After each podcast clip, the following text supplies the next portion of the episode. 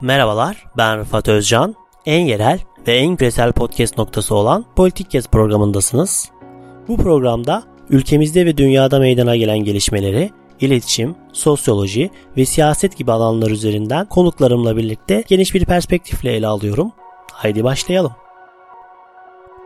Merhabalar ben Rıfat Özcan. Politik Kes Podcast programına hoş geldiniz. Bugünkü konuğum Amerika'dan Murat Güzel. Murat Güzel'i daha önce de konuk ettim. Kendisini tanıyorsunuz. Amerika'da iş adamı ve Demokrat Partili e, politik aktivist kendisi. Bugün kendisiyle Amerika'da son yaşananları ve e, bundan sonra neler olabiliri konuşacağız. Murat Bey programa hoş geldiniz. Hoş bulduk. Teşekkür ederim Rıfat Bey. Nasılsınız? Sizi Teşekkürler. Ne güzel. Çok sağ olun, çok sağ olun. Aynı şekilde siz de burada konuk etmek çok güzel. İlk olarak da e, şunu sormak istiyorum yani bildiğiniz üzere bir kongre baskını oldu. Hem Amerika'da hem dünyada büyük bir şok etkisi e, yarattı bu. Sizin ilk o görüntüleri görünce neler hissettiniz ve bu kongre baskınını nasıl değerlendiriyorsunuz? Evet önce şunu söyleyeyim. Hani biz tabii e, Türkiye'de bazı yayın organlarının bu kongre baskınına nasıl yaklaştıklarını okuyoruz, görüyoruz, duyuyoruz. Türkiye'deki herkes bu işe dışarıdan bakıyor ya da Amerika'ya tanımlarken Amerika'nın dış politikası üzerinden bakıyorlar.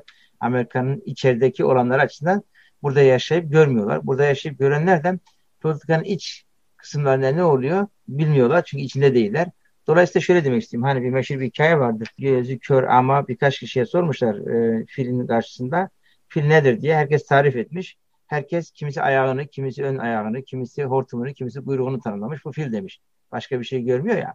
Şimdi bu birazcık çok iddialı oluyor. Ben en iyi biliyorum demiyorum ama yani buradaki görülen şey başka bir şey. O açıdan bakmak lazım. Kongredeki olan şey bir açıdan Türkiye'dekiler diyor ki bazıları ya işte bak gördünüz mü artık Amerika e, Amerika'nın sonu geldi ve Amerika'da artık bundan sonra bak meclisi bile basıldı, darbe yapıldı diyor. Bunu söyleyenler hayal görüyorlar. Öyle bir şey yok bir kere. Ona en başından dolayı söyleyeyim. Evet o basıldı ondan sonra ama bu halkı temsil eden bir şey değildi. Öncelikle onu söylemem lazım. Ve e, böyle bir şeyin olacağını hayatta ummuyorlardı. O yüzden de çok önlem almamışlardı. Şunu söylemek lazım öncelikle.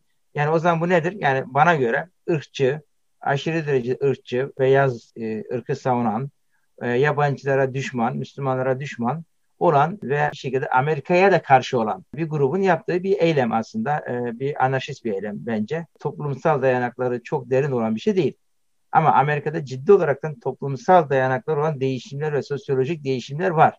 Bunlar ileride Amerika'ya nasıl bir şekil verecek onu göreceğiz. Ama şu an kongrede olan baskının onu temsil eden bir şey değil. Ve kongreye giden insanlar peki kimlerdi? Dediğim gibi burççu insanlar var. Zaten bunlar Amerika'yı da istemiyorlar. Yani Amerika'ya da karşılar. Ve sebebi de Amerika hakkında yüzlerce komplo teorileri var. Ve e, kendi silahları var, kendi orduları var. Bunlar milişa diyorlar. E, Amerika'da silah kullanmak anayasal hak olduğu için buralarda bu insanlar istedikleri şeyi kimseyi öldürmedikçe, başka birilerine bir yanlış yapmadıkça bunları yapıyorlar. Ve bunlar Amerika'yı korumaya çalışıyorlar. Kimden korumaya çalışıyorlar? Yabancılardan korumaya çalışıyorlar. Kimden çalışıyorlar? Müslümanlardan. Kimden korumaya çalışıyorlar? Siyahlardan. Ya bu açıdan bakarsak Türkiye'deki arkadaşlarımız bunlara sahip çıkıyor ama tamamen tersinden görüyorlar olayı. Amerika'daki olan burada neticede onların yaptıkları gerçekten e, insani şeyler değil. Yani Amerika'da bu kadar zenciler öldürülmüş, köle getirilmiş buraya bakmak lazım. Amerika'da bu kadar beyazların yaptığı, ırkçıların yaptıkları şeyler var. Yani Amerika'daki farklı düşünen, liberal düşünen insanlara hayat hakkı tanımıyorlar bunlar. Yani Türkiye'de nasıl ki bir bağnazlık var ve e, bazı yerlerde dincilik diyelim onun adına. Hani Mark demiş ya e, afyon gibidir din diye. Ben ona inanmıyorum ama belli açıdan çok e, birçok şeyler güzel tanımlıyor o tanım. Dolayısıyla aslında din fıtri bir şeydir ama Marx'ın tanımına göre insanlar zehir gibi arıyor, onu işleniyor. Ve doğru. Bugün eğer IŞİD'in insanları, insanların kafasını kesiyorsa bu aynı bağnazlıktan geliyor. İşte tam tersine bu sizin dediğiniz kongreyi basan insanlarda da bu bağnazlık var. Kimseye hakkı vermek istemiyorlar. Peki nasıl buraya geldi bunlar? E çünkü Trump Trump geldi başkan olmak aday olduğu zaman kimse ona şans vermiyordu. Daha önce de aday olmuştu. Ama ne oldu? Bu sefer e, pazarda çok iyi bir tüccar olduğu için ama kötü bir tüccar. Ahlaki değerleri olmayan bir tüccar. Oraya gitti baktı nerede ne var onları gördü. Hangi şeylerin, hangi değerleri, ideolojilerin değerleri var ona baktı. Sonra Cumhuriyetçilerin en önde gidenlerini bile geride bıraktı ön seçimlerde. Çünkü gerçekten Amerika artık e, politikanın değişmeyeceğine inanıyor ve bir değişim istiyordu. Obama'nın başkan olacak durumu yoktu ama bir değişim hızıyla geldi. Onu başkan seçtiler demokratlar. Ondan sonra ama Cumhuriyetçiler de böyle bir değişim istedi. Bu adam da geldi onun e, şeyi gibi zıttı yani öbür tarafındaki e, öbür öbür yarısındaki olan şey. Ona da geldiler Trump gibi bir adam bunları söyleyince bunun peşine düştüler. Ve Trump'ın e, destekleyen insanların %99'u bence o adamın ne kadar haydut, ahlaksız, kendini düşünen bir insan olduğunu biliyorlar. Ama o düşünceleri o kadar özgürce e, şeye getiren, dile getiren tek insan olduğu için ondan gidiyorlar. Herkes onun yaptıklarına şikayetçi. Ondan sonra ama genel olaraktan Amerika'nın e, cumhuriyetçilerin değerlerine sahip çıkıyor. O değerler ölümsemiş bir insan mı? Asla değil. O pazarda akçe yapan oydu. Burada da işte bunu şunun için anlatıyorum. Önce geç background'da anlatıyorum ki o sırada Amerika'da böyle basacak böyle çapulcu diye, diyebilirim ben. Evet yani bu laf daha önce Türkiye'de kullandığı için onu çok kullanmak istemiyordum ama yani bunlar ırkçı, düşman, herkese düşman olan insanlar bu şeye girdiler ve e, Amerika'nın oturduğu değerlerin temel değerlere karşı tanımıyorlar zaten. Bunu yapmaya çalıştılar. Bu demek değil ki Amerika'nın dünya politikasında Türkiye'deki arkadaşlarımız da bunu yanlış anlayacaklar. Çünkü Amerika'nın dış politikası gerçekten e, iyi yerde gitmiyor yani. Ben de bunu açık yerde birçok yerde eleştiriyorum. Bunları da baş, bak, Türkiye'de Amerika'nın dışarıdaki dış politikadaki çabalarına bakaraktan, yaptıklarına bakaraktan Amerika bu konuda baskından dolayı değerlendirilmez. Amerika bitiyor denmesi eksik ve yanlış olur. Buradaki olan şey başka bir şey. Cumhuriyetçilerin Trump yoluyla bunu yapmaları. Hatta Trump aday olduğu zaman bütün şu an önde giden bütün cumhuriyetçiler ona karşı çıkmıştı. Çünkü neden? E, söyledikleri hepsi saçma sapan şeylerdi. Ama adam kötü bir adamdı. Adamın karakteriyle ilgili problemler vardı. Ama sonra baktı ki halk takmadı. Benim için o değerler önemli dedi. Adamın yaptığı e, şeylikler, karakteri benim için değil dedi. Peşine düştüler. Ve adam ciddi bir akım oluşturdu. Belki buradan Trumpizm'de de atlayabiliriz diye düşünüyorum. Çünkü tam da millet onu onun için sevdi yani. Trumpizm diye aslında bir şey yok. Neden Trump diye bir şey yok? Trump'ın bir değeri yok kendisinin. Ama Amerika'daki ulusalcılık ondan sonra gittikçe e, her tarafa e, yabancılara karşı e, gelmemesi, düşmanlık anlamda değildi. Bunlar var. O düşünceleri bu adam dile getirdi. Onun için Trumpizm diyorlar. Trumpizm diye aslında bir şey yok. Amerika'daki değerler var. Ama establishment yani mücesses dedikleri bir nizam var cumhuriyetçilerin içerisinde. Trump onu kırdı. Bunu kıraraktan çok iyi bir şey yaptı. Bunları görmek lazım yani. Onu Trump'tan başka da kimse kıramazdı galiba. Halk dedi ki aslında kıran kim? Trump kırmadı. Halk dedi ki yeter artık. Ben dedim sıradan insanlara vermeyeceğim yani. Obama gibi bir insanı seçti. Bu tarafta da aynı halk. Cumhuriyetçiler de bu sefer Trump gibi bir adamın dediklerinin e, önemi çok var ama adamın karakterinin hiç önemi yok dedi. Ama sonra ne oldu? Adam gitmeye yakın çıkardı. Kaybetmemek için bu insanları kullandı. Yani kongre baskını yapan insanlar aslında Trump'ın kendi Trumpizm için kullandığı kurbanlardı. Neden? Onları oraya getiren oydu. Yani Türkiye'de bir laf var. Onu daha önce de söyledim. Tavşana kaç taziye tut gibi. Onların hepsi oraya gelip kongreye yürüyün diye sözleri var. O gün toplantılarda. Dolayısıyla onlar da onu söylediklerini yaptılar yani. Dolayısıyla Amerika düşünün ki Türkiye'de bir politikacıyı düşünün. Diyor ki gelin hey millet bir, bir siyasi partiyi düşünün. Bugün gideceğiz meclisi basacağız diye bir siyasi parti lideri düşünebilir misiniz Türkiye'de? Allah için yani. Ve dolayısıyla adamın yaptığı böyle bir suç olduğu için ikinci kez tekrar azil meselesi gündeme geldi. Azil edildi ama senatoda onaylarsa da görevden atılmış olacak. Onda çok bir anlamı kalmıyor. Dolayısıyla Trumpizm içindeki şeyler Amerika'nın istedikleri değerler olsa bilene ama Trump'ın yapış şekli ve o insanlar o davaya zarar verdiler. Şu an artık e, cumhuriyetçilerden de birçok insan muhtemelen onun azledilmesi için görevi bıraksa bile destek verecekler. Çünkü adam Amerika'daki ekonomik, Amerika'da demokrasiye karşı ciddi adımlar attı ve çok kötü bir hale getirdi bunu ve o değerlerini de içine etti affedersiniz. Yani aynen öyle. O, e, Cumhuriyetçilerin de çok güzel değerleri var. Demokratların da var. İkisi arasında bazen uzlaşma olmayabiliyor. Ama biz insanız. Farklı görüşlere yer veren insanlarız. Tıpkı sizin programınızın da aynı bunları yaptığı gibi biz sadece tek düzeliğe karşı değiliz ya da fanatikliğe karşıyız. Çünkü bu fanatiklik insanların ruhunu öldüren bir şeydir. Ama insanların yüreklerindeki farklılıkları, sempatik e, davranışları yahut da diyelim ki çok bir şekilde yani duygusal bir şekilde yaklaşımlarını insanlar başka fikirlere değer verdiği müddetçe onları savunmak, onların gelişmeye müsaade etmek doğru bir şeyken fanatikliğe karşı çıkmak o da doğru bir şeydir. Çok geniş, güzel bir background verdiniz genel anlamda. Ben de işte Trumpizm'de soracaktım. Onu da cevaplandırmış e, oldunuz. Peki bu e, baskının e, yani yine biraz değindiniz tabii burada da ya Amerikan demokrasi için bu ne anlam ifade ediyor? Bunu sormak istiyorum. Çünkü siz de biraz önce bahsettiniz. Evet yani Amerika bitti, etti e, diyenler var. İşte bunu darbe olarak e, lanse edenler var diyorsunuz ama bir yandan da oradaki Amerikan kurumlarının gücünü de gördük. Yani ne olursa olsun Temsilciler Meclisi toplandı ve başkanı onayladı gibi bir durum var. Yani genel olarak kurumların ve Amerikan demokrasinin yine de yerli yerinde duruyor diyebilir miyiz? Ve bu de, Amerikan demokrasisi için bu o, o sonraki süreç nasıl yaşandı? Siz nasıl değerlendirirsiniz? Evet. Şimdi e, Rıfat Bey kardeşim Amerika'daki süreçte demokrasiye hiçbir şey olmadı. Tam tersine bunu söyleyeceğim. Bazı arkadaşlarımız belki Türkiye'dekiler karşı çıkabilirler. De bir sorun yok. Tam tersine Amerika'daki Trump'ın milleti kongresine, e, kongreye milletin evine e, çağıraraktan seçimi kazanmak için yaptığı şeyler gerçekten e, akıl tutulmasıydı. Amerika'daki demokrasiyi daha çok daha kenetledi. Cumhuriyetçiler ve demokrat bir araya gelmedi. İlk azil davasındaki mecliste Cumhuriyetçi milletvekilleri de bunu destekledi azilin olması için. Çünkü neden? Orada geldiler demokrasiye karşı yapıldı. Amerika demokrasiye karşı tam tersine birleşiyor. Türkiye'dekiler bizde bir şey vardı nedirler? Hani aç tavuk kendisini darı ambarında mı görmüş diye bizim arkadaşlar çok daha o dar ambarında bir şey görürler. Amerika'da bir şey olacak yok şu an. Ama her ülkenin, her devletin bir belli bir süreci vardır, belli bir yaşı vardır. Gelirler, giderler. Ama şu an daha çok e, bu eylem, oradaki olan eylem demokrasi daha kitledi. Muhtemelen benim öngörüm, yani şöyle bir şey olursa da şaşmam. Senatoya gelecek Trump görevi bitirdikten sonra. Çünkü süre olarak çok az bir zaman kaldı. Orada da Trump'a birçok insan azledilmesi için gerçekten görevden alınması için sembolik de olsa bir oy verecekler. Bu da şunu gösteriyor. Trump'ından dolayı, Trump'ı destek yaptıklarından dolayı destekleyen birçok insanlar onu bu en son yaptığından da desteklemeyecekler ve Trump kendi kuyusunu kazdı.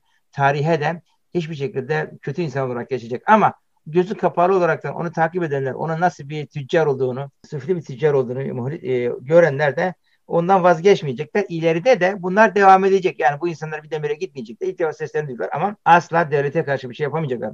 Burada devlet demeyelim de meclise yapamayacaklar bir şey. Senato ve meclise girdi bu insanlar. Gidip de askeriye basmadı. Gidip de başka bir şeye basmadı. Hani onlar devleti temsil ediyor, gücü temsil ediyor ama halkın direkt temsilcilerin olduğu yere gidip basmak bu demokrasiye ters bir şey ve demokrasi daha çok güçlendi Rıfat Bey kardeşim. Peki yani yine de e, burada e, yani hem yıllardır özellikle süren Amerika'da e, bir kutuplaşma var. Ayrıca da yani 4 senedir Trump döneminde bu daha da had safhaya yükseldiği söyleniyor ve en son olarak da işte bu kongre baskınıyla beraber de artık başka bir e, durum ortaya çıktı.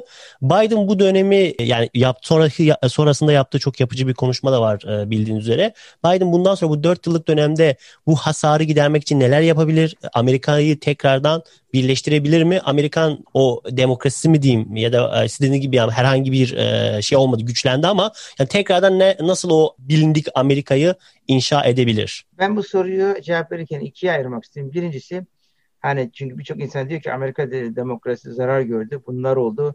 Gerçekten Amerika'da bir değişim var mı yok mu konusuna gelince önce onu cevap vermem lazım. Ondan sonra da yeni iktidar burada ne yapabilir? Öngörülerini söyleyebilirim. Evet şu an e, kongrenin basılması konusu Amerika'daki demokrasiyle alakası yok ve Amerika'daki aşırı uç de, cumhuriyetçiler de olsa demokratlar herkesin ortaklaşa karşı çıktığı bir şey. Ama Amerika'da bir değişim var. Amerika'da demokratlar içerisindeki progresif dediğimiz değişim çok ciddi seviyede. Yani insanlar e, e aldıkları ücretler yani kapitalizme karşı bir karşılık e, karşı çıkış var Amerika'da. Yani insanların köle gibi çalışmasına, düşük ücretlere çalışmasına, sigortasının olmamasına, okulların paralı olmasına. Yani Amerika'da biliyorsunuz büyük üniversitelerin yani ortalama üniversitelerin yıllıkları 50-60 bin dolar. Yani 90 bin dolara çıkan üniversiteler bile var. Yıllığını konuşuyoruz yani. Dolayısıyla bunun bedel olmasını istiyorlar. Birçok sosyal şey var. Amerika'da bu sosyal değişimler ciddi olaraktan geliyor. Demokratların şeyde. Cumhuriyetlerin tarafında da şu şeyler var. Diyorlar ki ya kardeşim yeter ya. Devleti güçlerim. Devleti büyüdük biz paralarımızı oraya niye verelim? Yeterse yeter artık. Biz o zaman dışarı ülkelerde ne işimiz var? Amerika'da kalalım. Gidip her tarafın polisi olmayalım düşünceler. Bunların hepsi e, düşünceler, saygı duyulması gereken düşünceler. Bu değişimler Amerika'da ciddi şekilde oluyor. Ama kongre baskınında o değişimlerin sonucu olarak bu olmadı.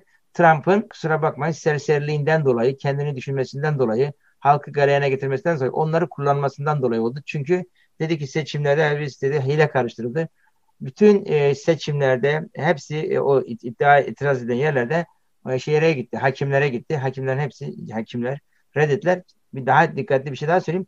Anayasa Mahkemesi'ne gitti, orası reddetti. Çünkü Anayasa Mahkemesi'ndekilerin, yargıçların 6'ya 9, 6 tanesi cumhuriyetçi, 3 tanesi demokrat değerlere sahip. Çünkü onlar e, siyasi görüşlerine göre başkan tarafından seçiliyor. Öteki eyaletlerdeki federal mahkemeler var. Onların da cumhuriyetçilerin çoğu yani tek bir dava yok ki e, neticede Trump'a karşı haksızlık yapılmış desin. Adam herkes biliyor ki bu adam bunu kullanmak istedi maalesef o insanlar kullanıldı. Belki Rıfat Bey şunu da söylemem lazım. Siz de bir aktivistiniz bana göre. Ben de kendimi aktivist olarak olmaya çalışıyorum. Öyle bakıyorum olaylara. Ben e, resmen Amerika'da Aktivist demek demek e, gaza gelip e, körü körüne e, gitmek, savaşmak, ortalığı yıkmak demek değil. Bu aktivistliğe tam tersine zarardır. Bunların hapse girmesi lazım bu tür insanların aslında. Çünkü sana söz hakkı vermiyor yani. O kadar adam radikal ki düşüncesinde sana vermiyor. Bizim gençliğimizde Türkiye'de insanlar birbirlerini öldürürlerdi. O güzelim insanlar denizlik gelmiş, gezmiş gibi insanları astılar. Şunları yaptılar, bunları yaptılar. Düşüncelerinden dolayı. Dolayısıyla düşünceye kuran her prangaya ben karşıyım. Şimdi bundan sonrasında yani dolayısıyla Amerika'da sosyal değişimler var. Bundan sonra yeni hükümet ne yapabilir? O çok açık. Öncelikle çok açık ortaya çıktı sinyalleri zaten. Hızlı bir şekilde bu Covid vakasına önlemler alınmaya çalışıyor. İkinci olarak da dünya etrafında Amerikan otoritesi sarsıldı. Eskisi kadar Amerika yayılmacı politika gitmeyecek ama tamamen her şeyi de bırakmayacak Trump'ın zamanında olduğu gibi. Daha dengeli bir pozisyona geçecekler. Çünkü kendileri bile söylemişti. Irak'ta olan savaşa ciddi olarak karşıydı bunlar. Ondan sonra e, ona karşı çıkmışlardı. Bunlar burada da demokratların içinde de değişim var. Eskisi gibi global yayılmacılık olmayacak. Ama ilişkileri götürecekler ama daha kurumsal bir şekilde. Belki Türkiye'yi soracaksınız. Türkiye ilgili olarak da söyleyeceğim çok açık bir şey var. Yeni hükümet çok daha kurumsal gidecek. Sadece bir kişiyle gitmeyecek. Daha önceden belki sadece Cumhurbaşkanı'nın şahsi özel diplomasisi vardı. Tabii o da bir başarıydı yani. Hani, o politikayı beğenirsiniz, beğenmezsiniz ayrı bir şey. Onu kendi başına başkanla götürebiliyordu. Ama yeni durumda kurumlar devreye girecek. Dışişleri Bakanı girecek. Amerika'daki think tank'ler girecek. Amerika'nın çıkarları girecek. Trump'ın sadece hoyrat davranışları gibi gitmeyecek. Bence Türkiye daha da çok kazanacak o işten ayaklarını koydukça. Çünkü güçlü bir Türkiye var. Dış ilişkilerde ülkeler asla e, dosyalarındaki her zaman söylerim e, dosyaların ne kadar kuvvetli olduğuna göre değil gücüne göre herkes elde eder kazanımlarını. Türkiye e, bütün devletler için geçerli. Amerika'nın ilişkili devletler insan ekseni, demokrasi ekseni olup da o çizgide çizgilerini koyduğu müddetçe onların kazanmaması diye bir şey olmaz Rıfat kardeşim. Son olarak şeyi sormak istiyorum. Yani şimdi 20 Ocak'ta bildiğiniz üzere bir yemin töreni olacak. Hem ona yemin törenin havasını e, bize anlatmanızı rica edeceğim. Bir de siz de 2012'de Obama'yı seçen e, delegelerden birisiniz. 2012 yemin törenine katıldınız sanırım. Yani bilmiyorum şu, şu an burada e, soruyorum onu da. Yani bu Biden'ın yemin töreni genel olarak nasıl olacak? O hava nasıl ve siz de o törende olacak mısınız? Bu seçimlerde Demokrat Parti içinde seçimlerin sonucunda delegeler var. Delegeler seçili. Delegeler de işte Biden'ı seçti. Ben e, e, Demokrat Parti'den Biden'ı seçen delegelerden birisiyim yani. Ama partide üst düzey görevlerim de var. Onlar ayrı bir konu. Dolayısıyla ben de onu seçtim.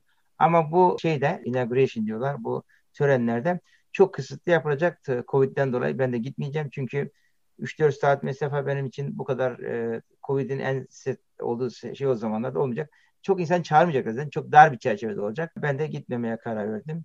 Böyle cevap verebilirim yani. yani şey olacak sadece e, sürpriz şey olacak.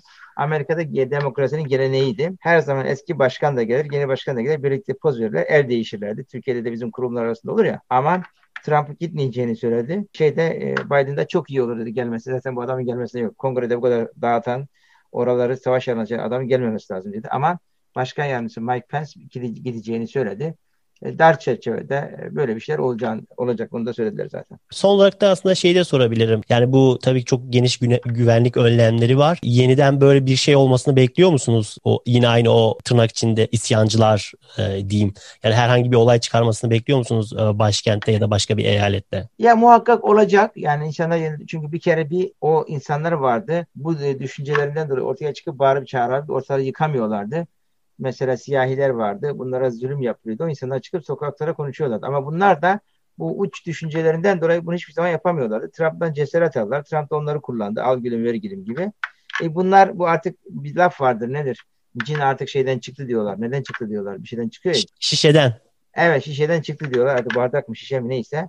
Ondan sonra bence orada biraz çıktı. Bu, bu insanlar durmayacaklar. Yine bu tışları muhtemelen yapacaklar. Çok büyük olacağını sanmıyorum büyük kesimler için çünkü onların bir e, temsiliyeti de yok.